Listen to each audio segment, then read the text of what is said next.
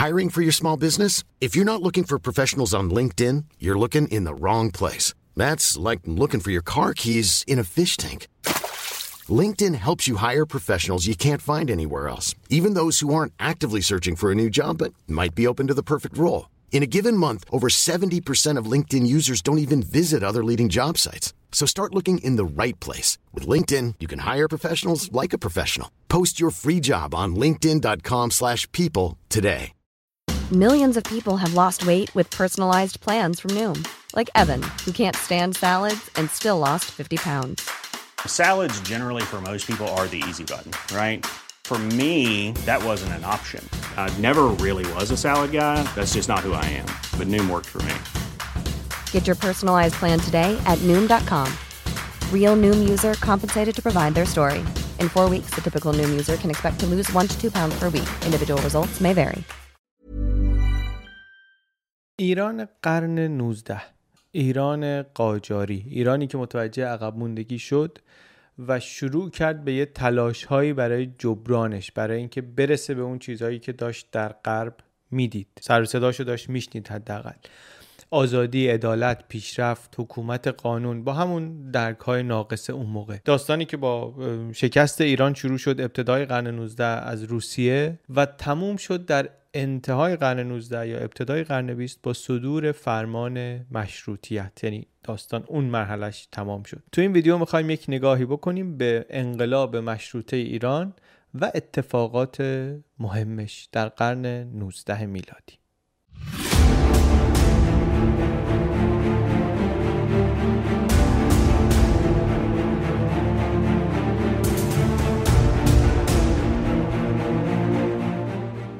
از اواخر دوره ناصری که کم کم تکان و بیداری در ایرانیان شروع شد تا وقتی که در دوره مظفرالدین شاه در 1906 فرمان مشروطیت رو امضا کرد مظفرالدین شاه چند تا اتفاق مهم افتاد. ما می‌خوایم اون اتفاقا رو ببینیم. یه اتفاق مهم در ایران قرن 19 که از خیلی نظرها واقعا نقطه عطف بود جنبش تنباکو بود. اینو زیاد ازش شنیدیم. مخصوصا اونایی که می‌خوان خیلی تاکید بکنن روی نقش مذهب روی نقش آخوندها در حرکت های ضد استبدادی ایران از جنبش تنباکو خیلی میگن و از نقش فتوای میرزای شیرازی و اینها. حرف غلطی هم نیست.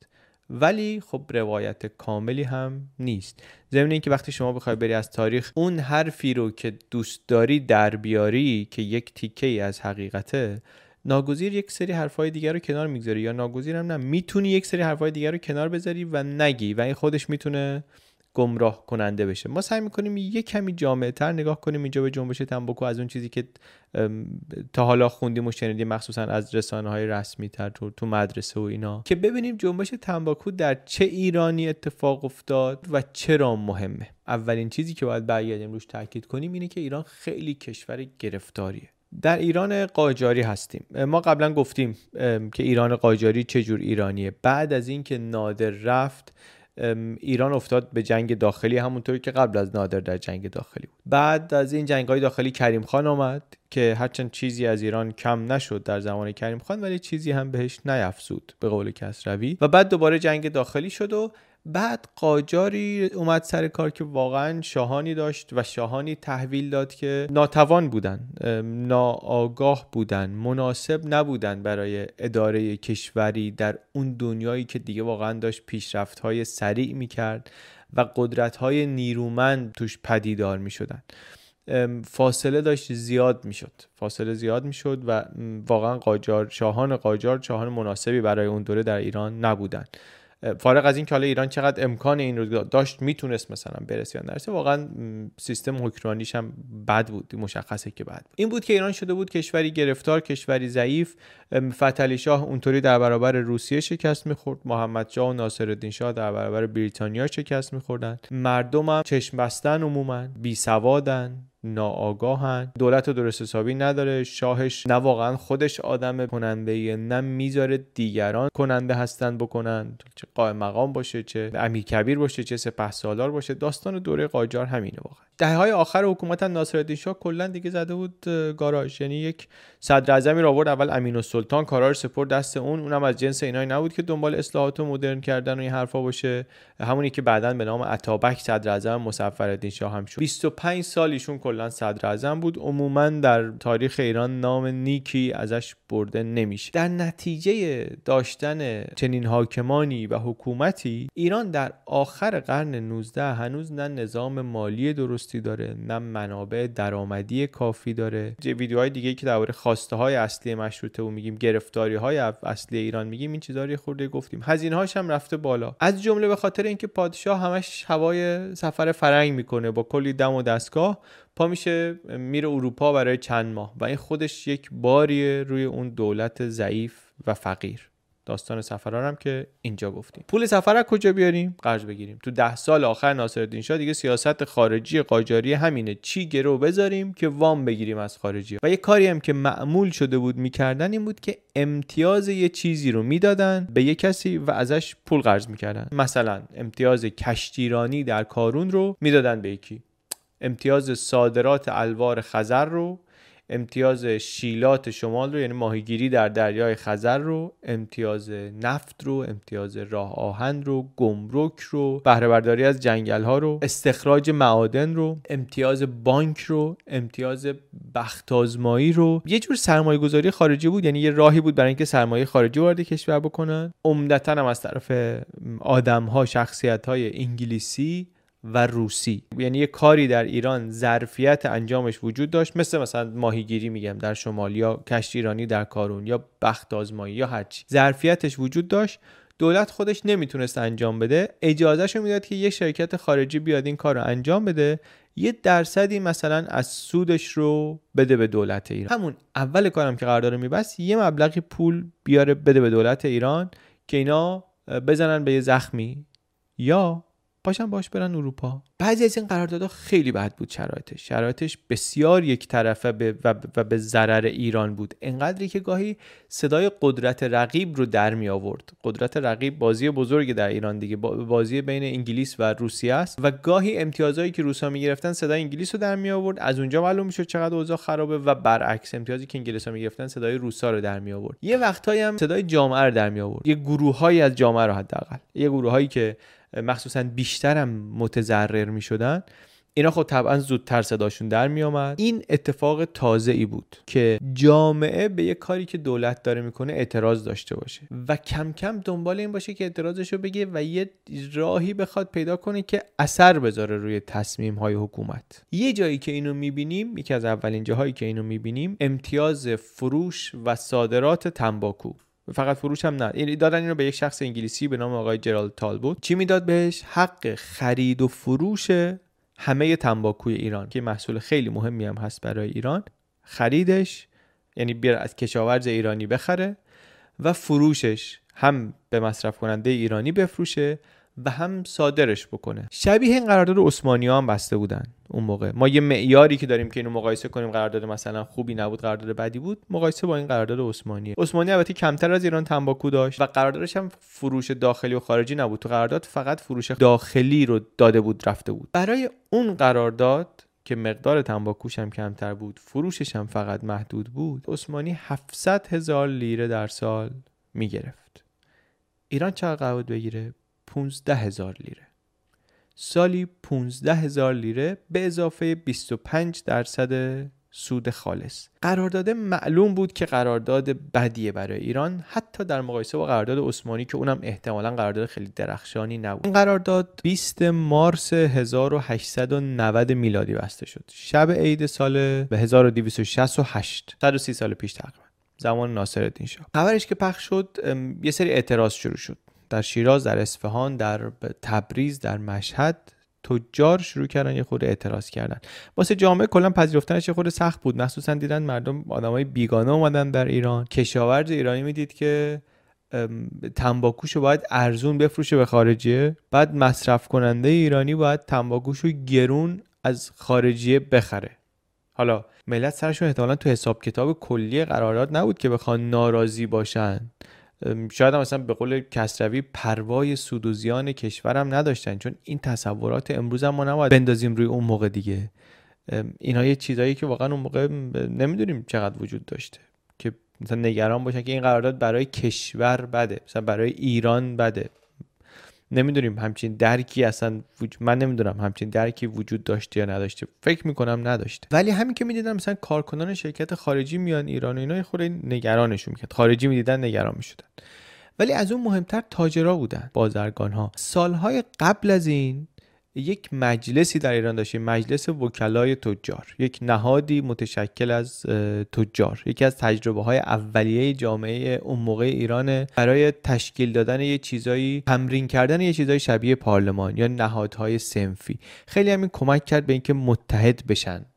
تجار مثلا حواسشون یه خورده جمع بشه. البته اون نهاد کلا یه سال بود و منحل شد. منتها روابطی که سر اون بین این تجار درست کرده بود همچنان بود. این تجار با هم دیگه درست کرده همچنان بود. تاجرها شاکی شدن. شاکی شدن اعتراض کردن اول به دربار گوش شنوایی پیدا نکردن. بعد رفتن جای دیگه دنبال متحد گشتن. رفتن سراغ یه نهاد دیگری که در جامعه یه مقدار قدرت داشت حرفش می‌رفت. رفتن سراغ آخوندا رفتن سراغ آخوندها که چه نشستین که بیگانه آمده اینجا. ما هم درآمدمون کم شده. درآمد ما هم کم بشه وجوهات شما رو نمی‌تونیم بدیم.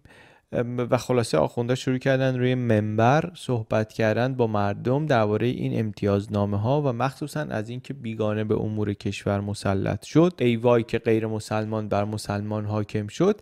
کم کم شایع شد در شیراز که اصلا تنباکو حرامه دیگه. تنباکویی که اینطوری همشو میگن باید خارجی بخره. هرچی هم می‌خوای بخری باید از خارجی بخری. اصلا این دیگه مال حرامه. کلا. تنباکویی که مصرفش هم کم نیست. پس تجار شاکی الان آخونده هم شاکی. از اون طرف روشن فکران هم مثل ملکم خان و اینا دارن انتقاد می‌کنن توی روزنامه هاشون یعنی گروه های مختلفی در جامعه دارن مخالف میشن با این تصمیم و دارن فشار میارن. تجار مجتهدین عموم مردم کم کم حالا به دنبالشون. بعد در تبریز حتی مثلا روسا روسا در شمال ایران قلمرو انحصاری خودشون می‌دونن. اونا هم شاکی میشن اونا هم اعتراض می‌کنن. هر کسی خلاصه با نگاه خودش با این قصه مشکلی پیدا می‌کنه. کم کم موج مخالفت بزرگتر میشه تا یه جایی که یک آقای به نام میرزا حسن آشتیانی اون موقع حوزه علمیه تهران دستشه بزرگ حوزه علمیه تهران. یه نامه می‌زنه به میرزای شیرازی که در نمی‌دونم سامراس یا نجفه اون موقع در 1892 میلادی. یادمون باشه اون موقع ما هنوز حوزه علمیه قوم نداریم. حالا درباره اینکه بعدن چی میشه؟ قوم چی شده؟ اون موقع قوم چه خبر بوده؟ بعدا اصلا قوم از کی شروع مهم میشه و اینا. بعدا صحبت می‌کنیم. ولی خلاصه میرزای شیرازی اون موقع مرجع تقلید اول شیعیانه.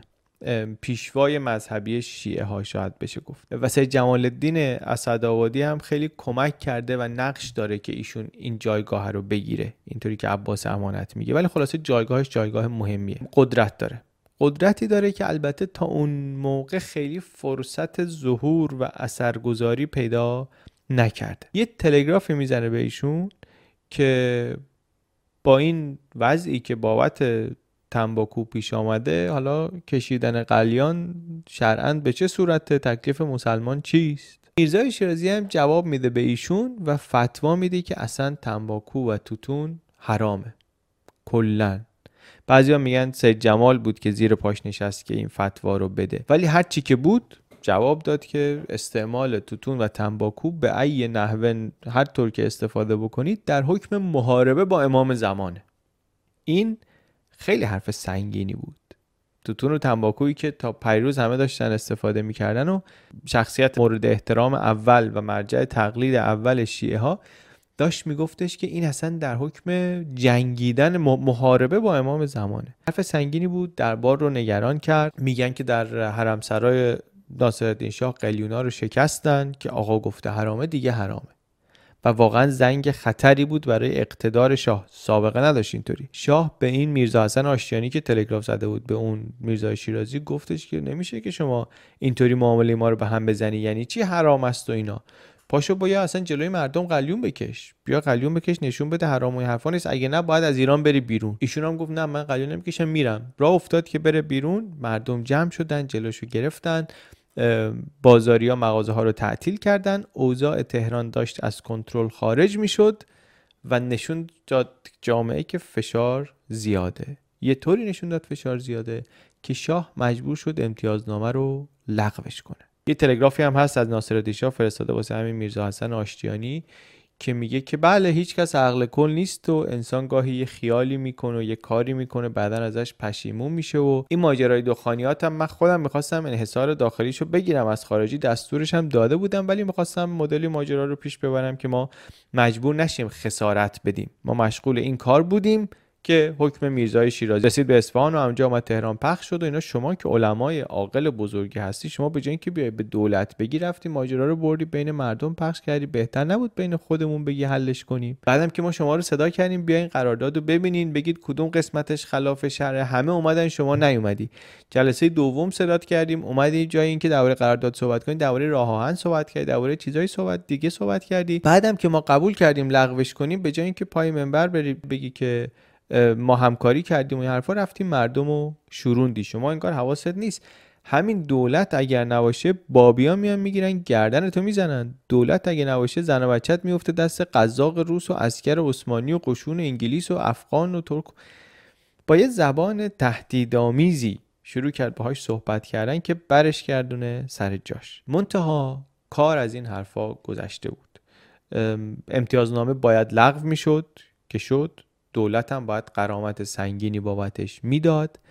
ولی اینا بزرگترین هزینه ای نبود که دولت قاجاری داشت می‌داد. بزرگترین هزینه یا بزرگترین تحول این بود که جامعه داشت گوشی میومد دستش که میشه یه کاری کرد که شاه بکشه عقب که شاه تصمیمش رو عوض کنه تن بده به خواست جامعه. و این شاید از خود قصه تنباکو مهمتر بود. یکی از چیزهایی بود که از خود قصه تنباکو مهمتر بود. باز یه چیز مهم دیگه این بود که دستگاه مذهبی داشت قدرت می‌گرفت در مقابل دولت. این هم یه روندی داشت. از ابتدای قاجاریه با یه روندی آمده بود تا به اینجا رسیده بود.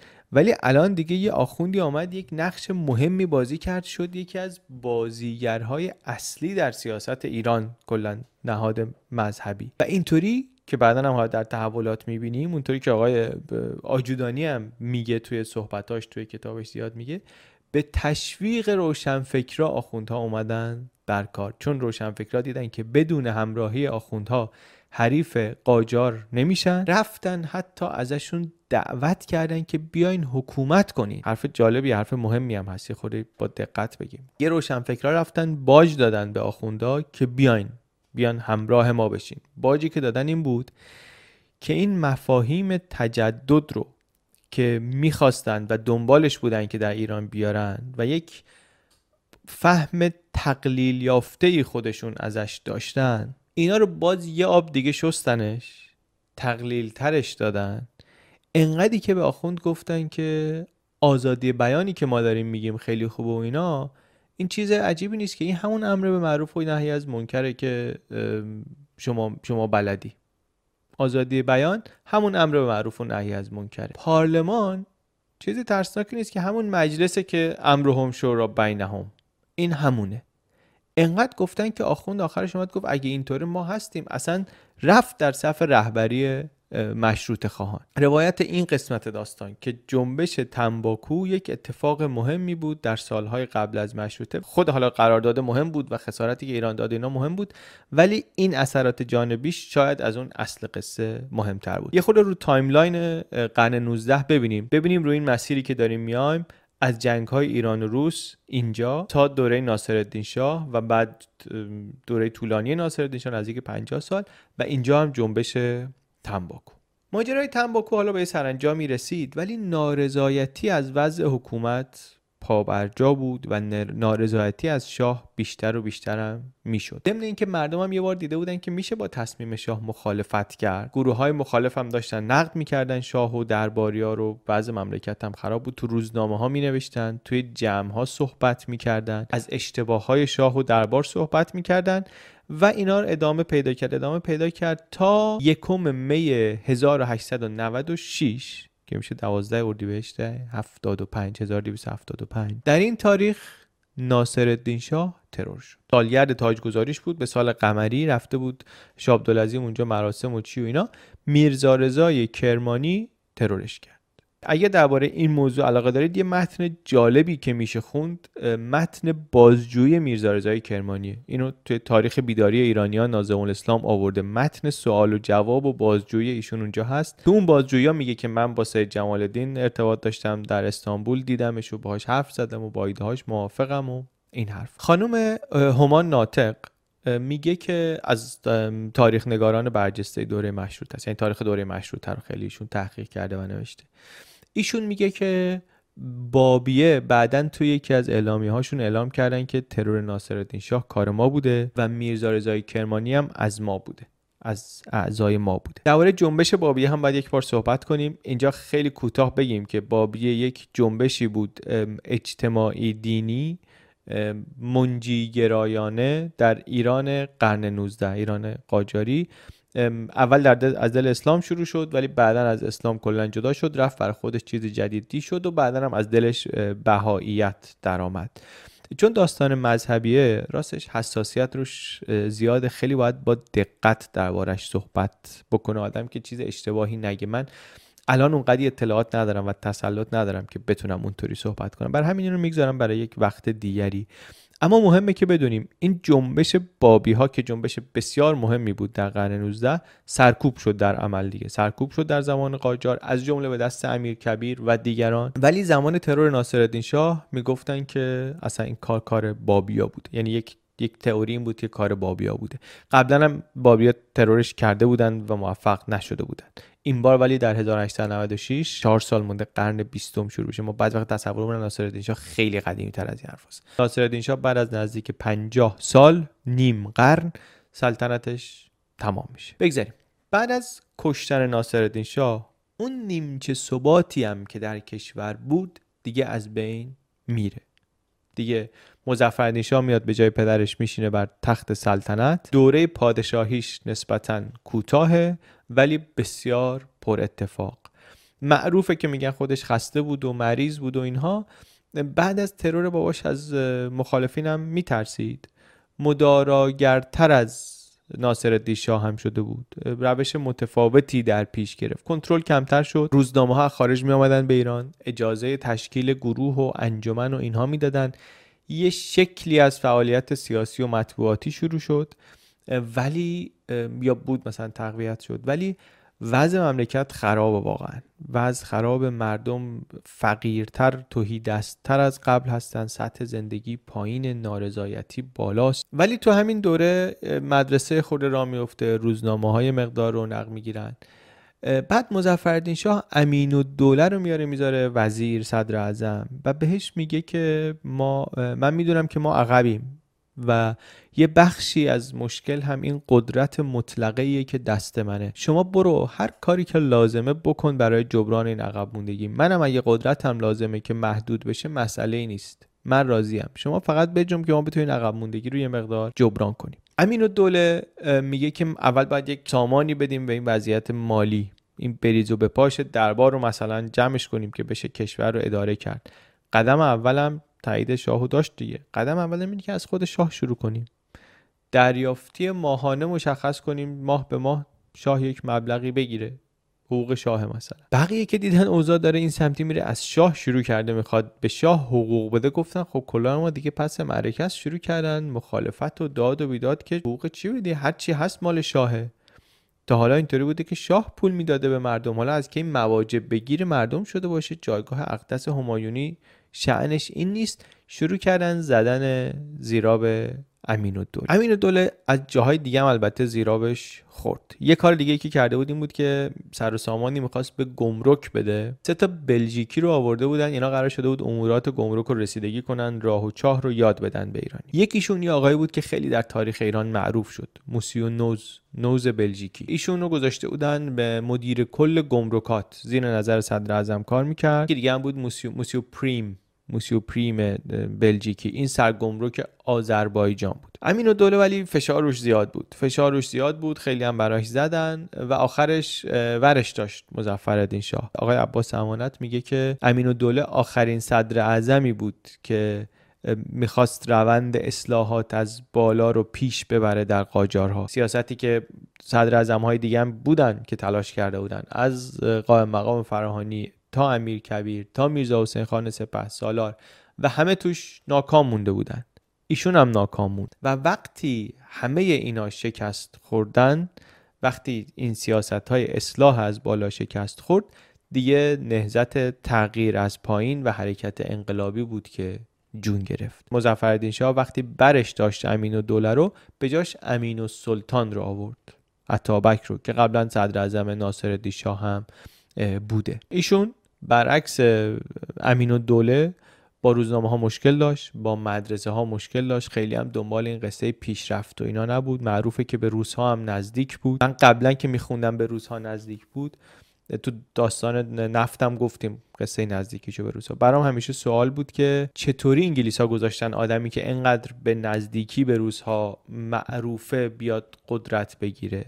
توی این مقاله کامران آقایی می‌گفت که چون انگلیسی ها اون موقع درگیر جنگ بور هستن جنگ بور هستن در آفریقای جنوبی نمی‌تونستن اونطوری که می‌خوان در امورات ایران دخالت کنن. من از اون چیزایی که نمی‌دونستم دیگه تا مثلا یه سال پیش نمی‌دونستم مثلا جنگ بور چه. نمی‌دونستم تلفظ درستش بوره. اینطوری که از تو کامنت ها از شما یاد گرفتم فهمیدم اینه تلفظش. داستانش رو هم که تعریف کردیم. و الان می‌دونیم چیه. ماجراشو می‌تونید تو این ویدیوها ببینید. خیلی جالبه که واقعا وصل میشه ویدیوهامون به همینطوری. خلاصه چون انگلیسی ها میگه درگیر جنگ های بر بودن در آفریقای جنوبی نتونستن اونطوری دل بدن و دخالت بکنن اونطوری که می‌خوان در ایران. یک صدر اعظم دوست روس دوست اصطلاحا روسوفیل قدرت رو گرفت در ایران. دولت ولی برای اداره مملکت به شدت پول لازم داره. از این کشور اون کشور وام می‌گیره. یه وامی گرفت از روسیه در ازاش گمرک های شمال ایران رو داد بهشون. تو روزنامه نوشتن که ما قراره با این پول از کارون آب بکشیم بیاریم تا قزوین از این پروژه های اینطوری که الان هم میشتویم 100 سال پیش 120 سال پیش هم همین حرفا بوده. پولو گرفتن گفتن از کارون می‌خوایم آب بکشیم بیاریم قزوین و چی و چی. ولی تهش کاری که کردن بود شاه پاشد رفت فرنگ باهاش. رفت فرنگ و خبری هم از پروژه های عمرانی نشد.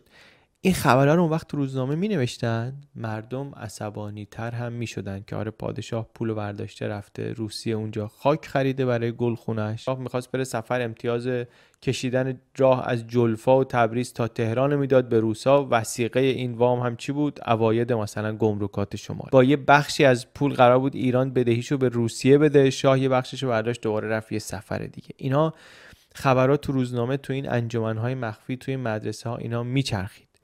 سفرارم شاه با صدر اعظم می‌رفت. در قیابشون امورات مملکت دست وزرا بود. یکی از کسایی که کار دستش بود همین آقای موسیونوز بود. شده بود وزیر گمرکات و گمرکات هم متمایل بود به سمت روسیه. کلا ایران بعد از ترکمانچای خیلی نمی‌تونست عواید گمرکی رو برداره. طبق قرارداد یه بخش قابل توجهش می‌رفت دست روس. سر کارهای گمرکی خیلی هم با تاجرات درگیر شد. مالیاتی که می‌گرفت تاجرای ایرانی برای صادرات خیلی بالاتر از تعرفه های گمرکی بود که رو کالاهای وارداتی میبستن. یعنی سیاست ها به نفع واردات بود عوارض گمرکی رو دو برابر کرده بودند و اینا رو باید بذاریم در کنار اینکه شرایط اقتصادی دنیا هم شده بود. توی نقشه جدید اقتصادی دنیا کشورهای صنعتی برنامهشون این بود که کالاهای مصرفی رو بفرستن توی کشورهای دیگه از این کشورها کالای خام وارد کنن. نقش اقتصاد ایران توی این بازی این بود که مصرف کننده کالاهای کشورهای صنعتی بشه. به عنوان بازار مصرف بهش نگاه می‌شد. سیاست های گمرکی هم که بلژیکا برای ایران میچیدن و پیاده می‌کردن در این راستا بود. و این البته که به تولید کننده و تاجر داخلی فشار میاره. تاجرها هم بعد از اون قصه نهزت تنباکو یک اتحادی با آخوندا پیدا کرده بودن. با واعظایی که می‌رفتن منبر و با مجتهدینی که نفوذ کلام و قدرت معنوی بیشتری داشتن با هر دوی اینها نزدیک شده بودن. داستانی که منبری بلد بودن چی بود؟ داستانی که بیش از همه باهاش می‌تونستن تهییج کنن این بود که غیر مسلمان بر مسلمان حاکم شد. امورات مسلمین افتاد دست کفار. وا اسلامات توهین به مقدسات. اجنبی داره برای ما قانون می‌ذاره. تو مملکت خودمون بهمون زور میگه که البته حرف کاملا غلطی هم نبود. این اعتراضا گوشه گوشه و کنار ایران بود. شکل گرفت از بوشهر شیراز یزد تهران. شبنامه پخش می‌شد علیه صدر اعظم علیه درباریا. همه جا صحبت بود از از بیکفایتی دربار از اینکه دربار نمی‌تونه مملکت رو اداره کنه. و اینا هم حرفای درستی بود حرفای غلطی نبود. همزمان با اینا و بعد از اینا کلی اتفاقات ریز و درشت دیگه هم هست در جاهای مختلف ایران. ما دیگه دونه دونش رو اشاره نمی کنیم اصل حرف اینه که جو ملتهبه و کم کم یک نیروهایی دارن در مخالفت با این وضع موجود با هم همراستا میشن.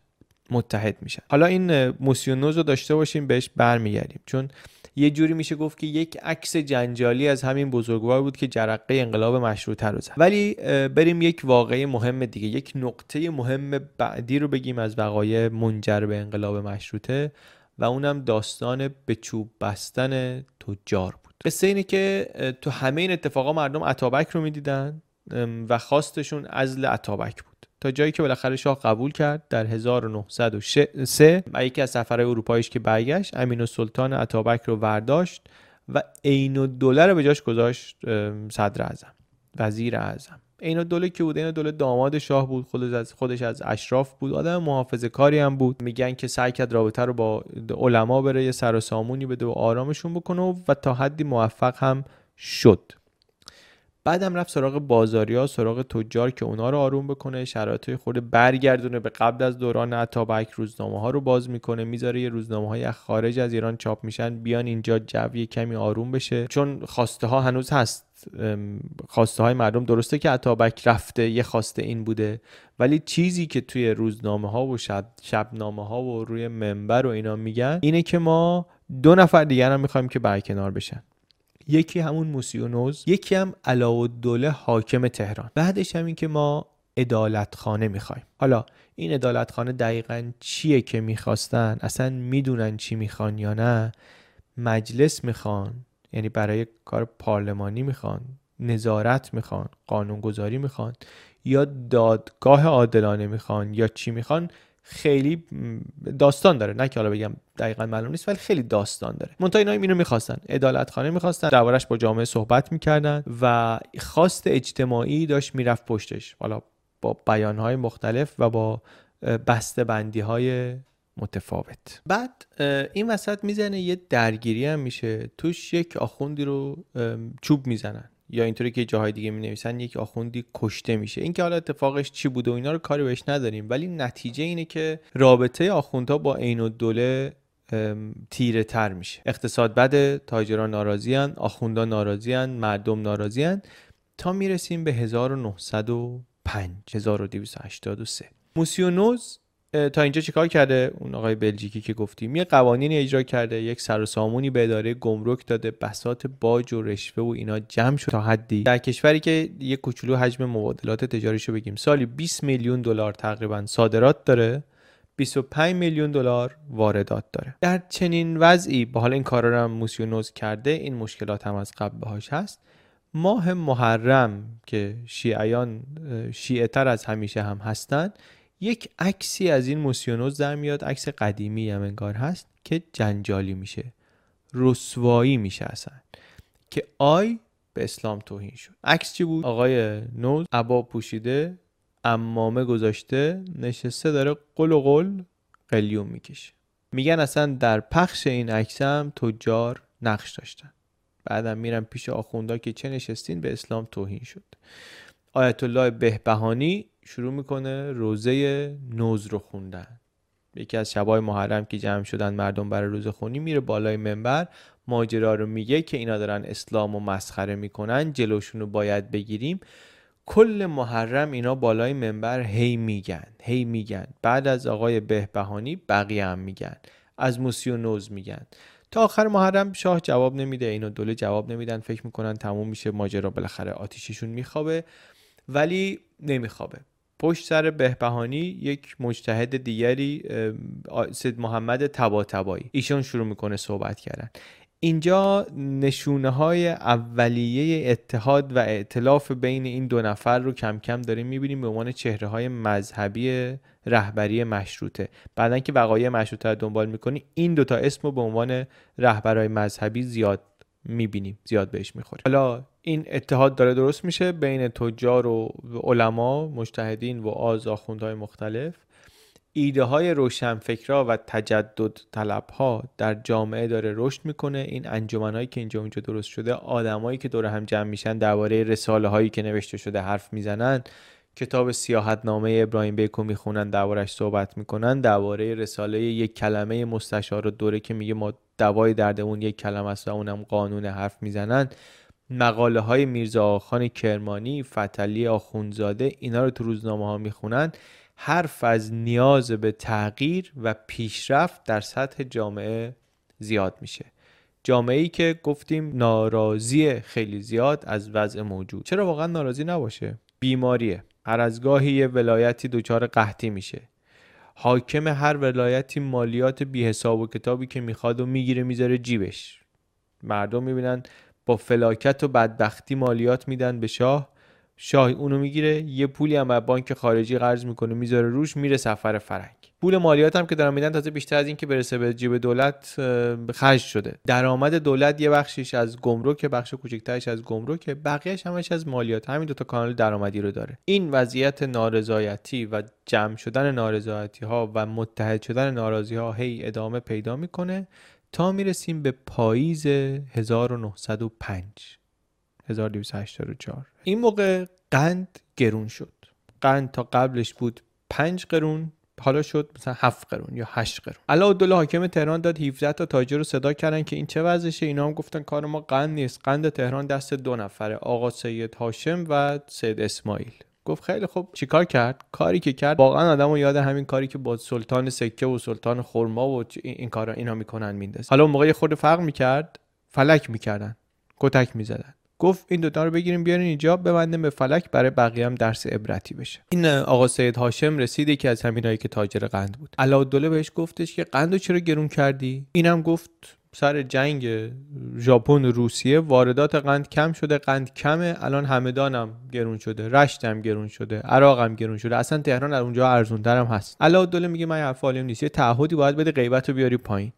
اینم میگه من اینطوری نیست که بخوام تعهد بدم. بازار دست من نیست. دو تا صندوق من قند دارم. کلا این دوتا رو میدم به شما. پیشکش می‌کنم. از تجارت کلا میرم کنار. اینا دارن صحبت می‌کنن. اون سید اسماعیل هم می‌رسه. گفتین دوتا بودن دیگه. آقا سید هاشم سید اسماعیل. سید اسماعیل هم می‌رسه. میگه سام علیکم. میگه سام علیکم. تعظیم نمی‌کنه. علاءالدوله میگه تو چه داخل آدمی هستی که سلام می‌کنی به ما تعظیم نمی‌کنی جوش میاره میگه یه پای اینو ببندین یه پای اونم ببندین بزنین. فلک کنی. اینا می‌گیرن اینا رو شروع می‌کنن زدن پسر سید هاشم می‌رسه. پسر سید هاشم میاد خوشم میندازه رو پای باباش که منو بزنین بابامو نزنین. علاءالدوله میگه خیلی خوب باشه. اینا رو باز کنین اینو ببندین بزنین. اینا رو باز می‌کنن اینو می‌زنن پیش خدمته میاد میگه آقا نهاره میگه خیلی خوب. دیگه الان وقت نهاره وقت چوب باید چوب خورد وقت نهارم باید نهار خورد. بریم نهار میرن نهار بعد نهار دوباره این سید هاشم علاودله به سید هاشم میگه که بیا تعهدی بده قیمت قند و بیار پایین. میگه آقا من ترک تجارت می‌کنم ولی قند رو نمی‌تونم 7000 بخرم 5000 بفروشم. دوباره مشغول صحبت و اینا میشن. یکی میاد به علاودله میگه که شهر به هم ریخته. معاون صدر اعظم وزیر خارجه هم بوده. میگه که آقا تجار بفرستید پیش من من آروم می‌کنم شرایط و شهر به هم ریخته یه خورده به هم ناجور شرایط. میرن اونجا وزیر تجارت هم هست عین و دوله صدر اعظم هم هست. اونجا وزیر تجارت به صدر اعظم میگه که آقا حاکم تهران چرا دخالت می‌کنه تو این کارا؟ نباید دخالت کنه. عین و دوله میگه این با اجازه من این کارو کرده مشکلی نیست. هنوز نفهمیدن که چه مسئله گنده ای داره میشه این. حالا این سید هاشمی که میگیم اینطوری فلکش کردن و اینا این جز تاجرایی بود که رابطه خوبی هم داشت با مجتهدین. پول داده بود مدرسه ساخته بودن مسجد ساخته بودن. ریش سفیدی هم حساب می‌شد. آدم سن و سالداری هم بود. این شد که صدای بقیه تاجرات در اومد. یک جمعیتی جمع شدن دو هزار نفر از بازاریا و طلبه های حوزه و اینا جمع شدن راه افتادن به سمت شابدالعظیم به سمت حرم عبدالعظیم اونجا بست نشستن. یعنی چی؟ یه سنتی بود در ایران که یه کسی اگه می‌خواستن بیان بگیرنش یا معترض به چیزی بود برای اینکه نگیرنش می‌رفت یه جای مقدسی بست میشست دیگه نمیگرفتنش. از تاریخ قبل از اسلام هم در ایران مثل اینکه بوده زمان ناصرالدین شاه بیشتر می‌رفتن جاهای مقدس و این حرفا. قبلا ببخشید بیشتر می‌رفتن جاهای مقدس و اینا. زمان ناصرالدین شاه میگن که مثلا از حاکم ولایت و اینا شکایت داشتن تو تلگراف خونه ممکن بود مرن بست بشینن. دیگه بست که میشستن اون روند پیگیری غذایی مثل که یه خورده متوقف می‌شده به احترام این مکانی که بهش پناه بردن. اینا میرن اونجا بست میشینن تا یک ماه. میگن ما چهار تا خواسته داریم. یکیش اینه که حاکم تهران که تاجرا رو فلک کرده باید برش دارین. اون موسیونوز بلژیکی اداره گمرک هم برش دارین. عدالتخانه هم می‌خوایم.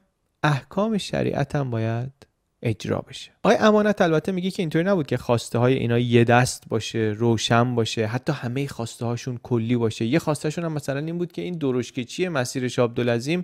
این خط رو گرفته دستش اینم باید برکنار بشه چون گرون حساب می‌کنه. یعنی وزن خواسته ها خیلی متفاوت. اون تا بالاخره اونجا بس میشینن. بعد یه ماه شاه میاد یه قولایی میده یه دستخطی می‌نویسه به صدر اعظم که جناب اشرف عطابک اعظم ما قبلا هم به شما گفتیم عدالتخانه دولتی باید تأسیس بشه و آسایش رعیت از همه چی مهمتره و من دستور میدم قانون اسلامی اجرا بشه و احکام شریعت متحره فلان بشه و در همه ممالک محروسه.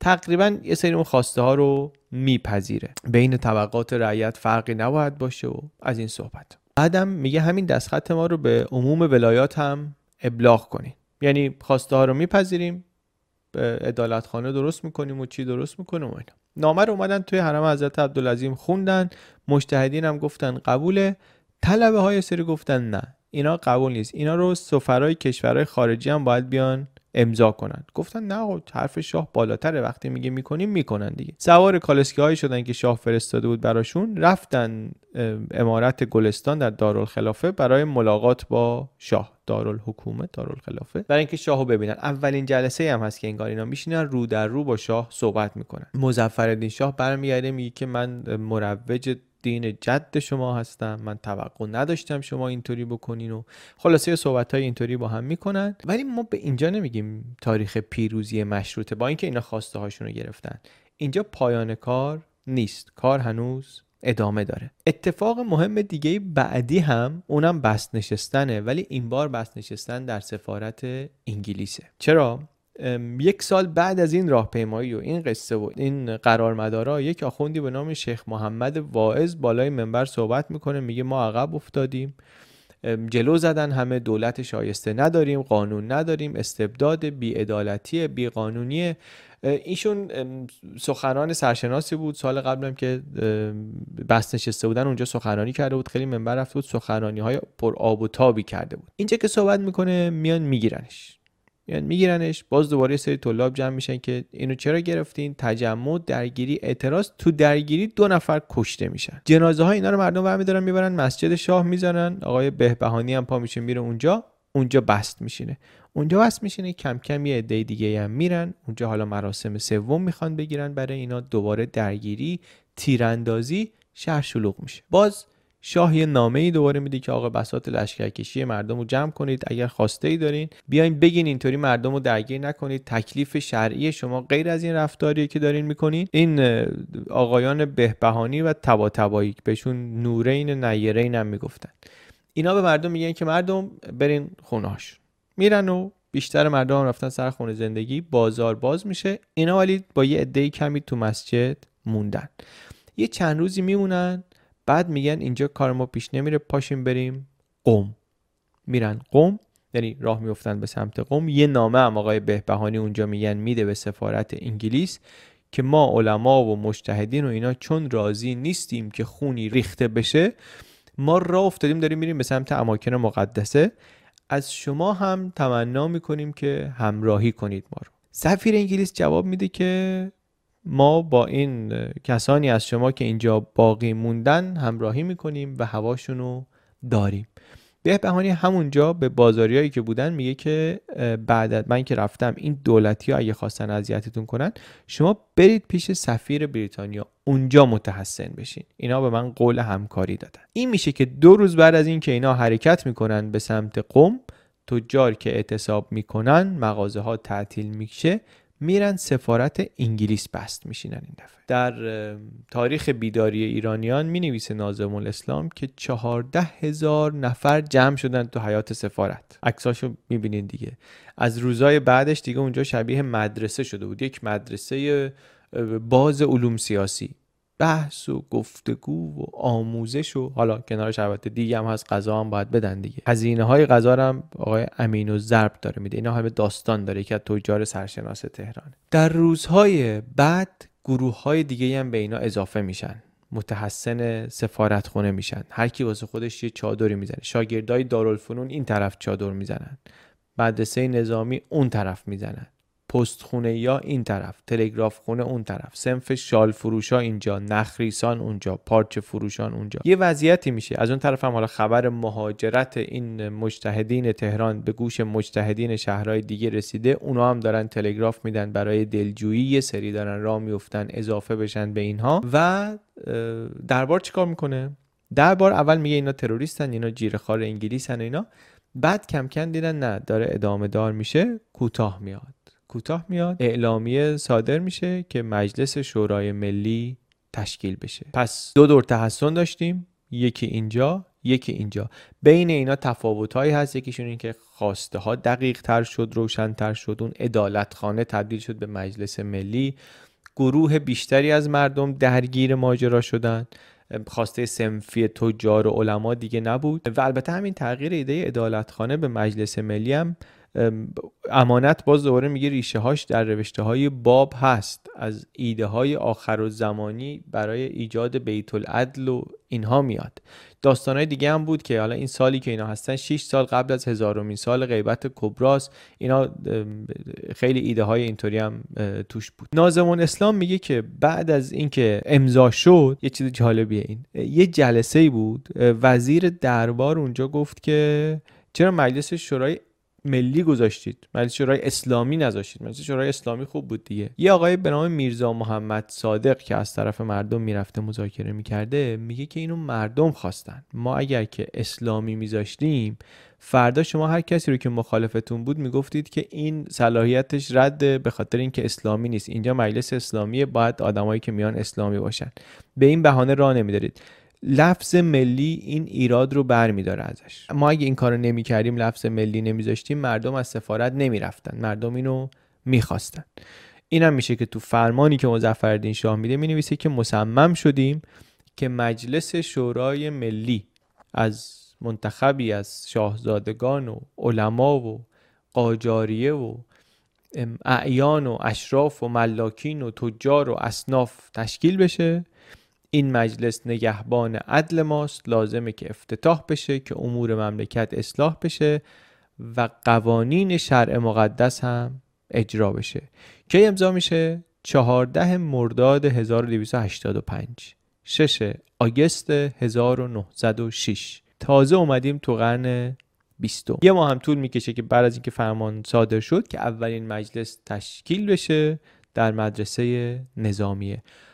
حالا البته این پایان داستان مشروطه نیست دیگه. پایان کار ما با مشروطه هم نیست. ما پلیلیست تاریخ ایران رو ببینین کم کم داره تکمیل میشه. تو این ویدیو یه مروری کردیم. روی چند تا از اتفاقای مهم در قرن 19 اواخر قرن 19 اوایل قرن 20 که از جنبش تنباکو شروع شد. زمان ناصرالدین شاه و با امضای فرمان مشروطه تمام شد زمان مظفرالدین شاه. طبق معمول خیلی چیزا رو نگفتیم عروشون پریدیم. می‌خواستیم یه تصویری از این اتفاقات داشته باشیم و حالا بعد به مرور تصویرمون رو کاملتر هم می‌کنیم. امیدوارم که بکنیم. خیلی ممنون که دیدید. من علی بندری هستم. این ویدیو در یوتیوب بی پلاس منتشر میشه. اگر جالب بود براتون حتما برای دیگران هم بفرستید. مرسی.